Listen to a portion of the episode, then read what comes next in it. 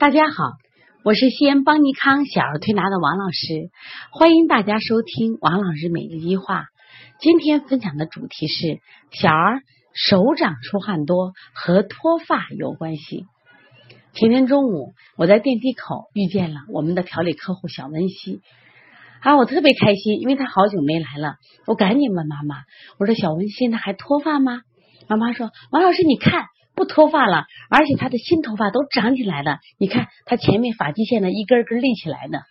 妈妈说这话的时候是特别的开心。我又问道：“孩子手心还出汗的吗？”妈妈说：“基本不出汗了。”我伸手拉了小文熙的手，也发现他的手心基本不出汗了。小文熙是我们邦尼康在五月份的一个调理客户。当时呢，妈妈来带孩子来的时候非常焦虑。说我们的孩子脱发很严重，每天要脱一百多根儿，也就是说到现在为止，他已经把他自己头发的三分之一都脱掉了，而且呢，没没有见新头发长出来。我又问了他们的一些就是曾经的治疗的这个情况，妈妈说到了医院去以后，大夫判断脂溢性脱发，也做了西医和中医药的治疗，但是呢，效果呢不是特别的明显。后来打听到推拿，希望通过推拿能解决。那我仔细看这个小文熙啊，小文熙从个头、体重。都符合一个八岁孩子的状况，而且呢，本身还稍高。但是呢，我一摸孩子的手，我发现一个特点：这个孩子的手心大量的出汗。他出汗不仅仅手心出汗，他整个手掌都往外冒水这样的出汗。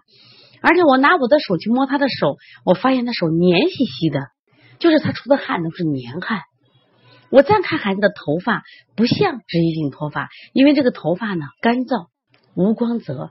我就问妈妈，我说你的孩子小时候头发怎么样？妈妈说小时候头发挺光的，也挺油的。我也发现最近头发越来越干了。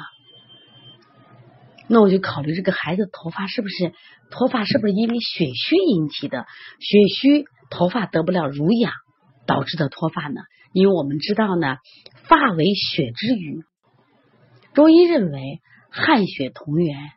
那么这个小温馨大量出汗。会不会引起他脱发呢？二者有没有关系呢？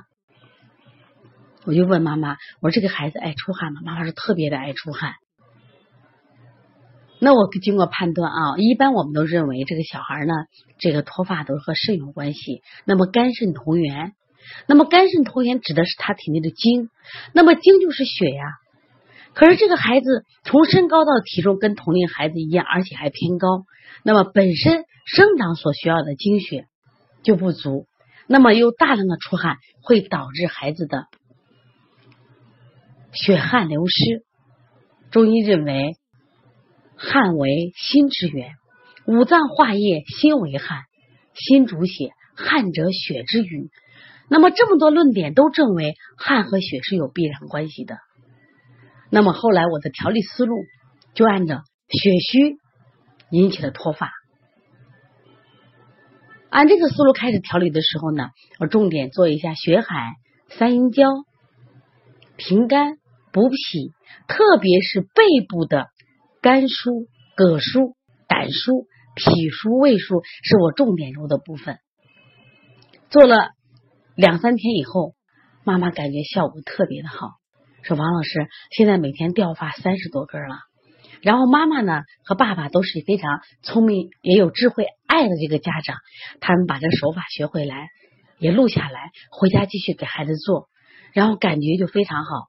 最近呢，小温秀将近两个月没有来了，其实我内心挺挂念他，我不知道他头发的情况怎么样。哎，没想到他真的不掉发了，而且呢，他手心手掌也不出汗了。那么，我想我们的调理思路是正确的。这就讲中医有一句话说的非常好，说心之所藏，在内者为血，发于外者为汗，汗者心之液也。也就是说，汗血同源是有道理的。所以这个孩子大量出汗导致的他血虚，那么血虚，我们知道头发呢长在我们人体最高的部分，所以说呢，血虚得不到发得不到血的濡养，因此呢，头发干燥脱落，这也是很正常的。因此呢，当孩子出各方面出汗的时候，我也希望大家家长关注。最近呢，其实我也特别关注小孩汗症。我发现汗有多种，自汗盗汗、冷汗热汗、头部出汗、身上不出汗，或者手心出汗，或者手心不出汗，林林总总都是反映了身体的状况。